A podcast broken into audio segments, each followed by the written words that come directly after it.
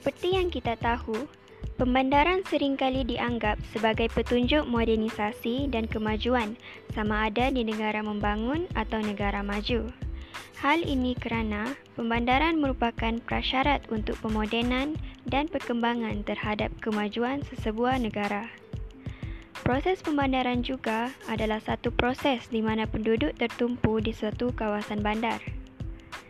Negara kita Malaysia telah menetapkan bahawa sesebuah kawasan yang mencapai jumlah penduduk seramai 10,000 orang, kawasan tersebut boleh diiktiraf sebagai kawasan bandar.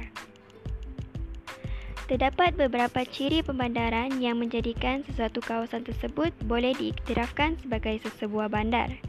Ciri tersebut adalah seperti berikut, iaitu yang pertama, saiz penduduk yang semakin bertambah, yang kedua, kegiatan ekonomi seperti perkhidmatan, perniagaan, perdagangan dan perindustrian yang semakin pesat. Yang ketiga, kemudahan asas yang semakin meningkat. Terdapat beberapa faktor yang mempengaruhi pembandaran di negara Malaysia.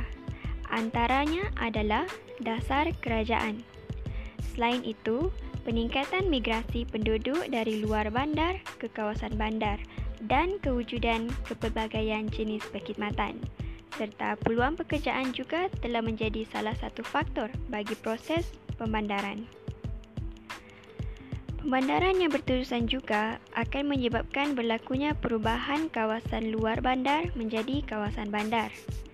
Terdapat beberapa kesan pembandaran yang boleh kita lihat seperti pentambahan peluang pekerjaan, kemudahan asas yang semakin meningkat, peningkatan taraf pendidikan dan lain-lain lagi. Perkembangan pembandaran di negara Malaysia telah mendatangkan kesan bukan sahaja kepada ekonomi, politik dan sosial, malah dapat mendatangkan kesan kepada alam sekitar. Terdapat dua jenis kesan pembandaran terhadap alam sekitar di sesuatu kawasan, iaitu terhadap alam sekitar budaya dan alam sekitar fizikal. Antara kesan pembandaran terhadap alam sekitar ialah pencemaran udara, pencemaran bunyi, pencemaran air, kejadian hakisan tanah dan tanah runtuh serta mampu mengubah landscape sesuatu kawasan. Walaupun proses pemandaran dikatakan mampu meningkatkan taraf hidup, namun terdapat juga kesan yang timbul seperti kesesakan lalu lintas, masalah setinggan dan masalah jenayah. Oleh itu, terdapat beberapa cadangan yang telah diambil oleh pihak berkuasa supaya masalah tersebut dapat diselesaikan. Penyelesaian secara menyeluruh perlu dibuat oleh pihak berkuasa melalui perancangan yang teliti bagi mengawal proses pemandaran yang berlaku di negara Malaysia.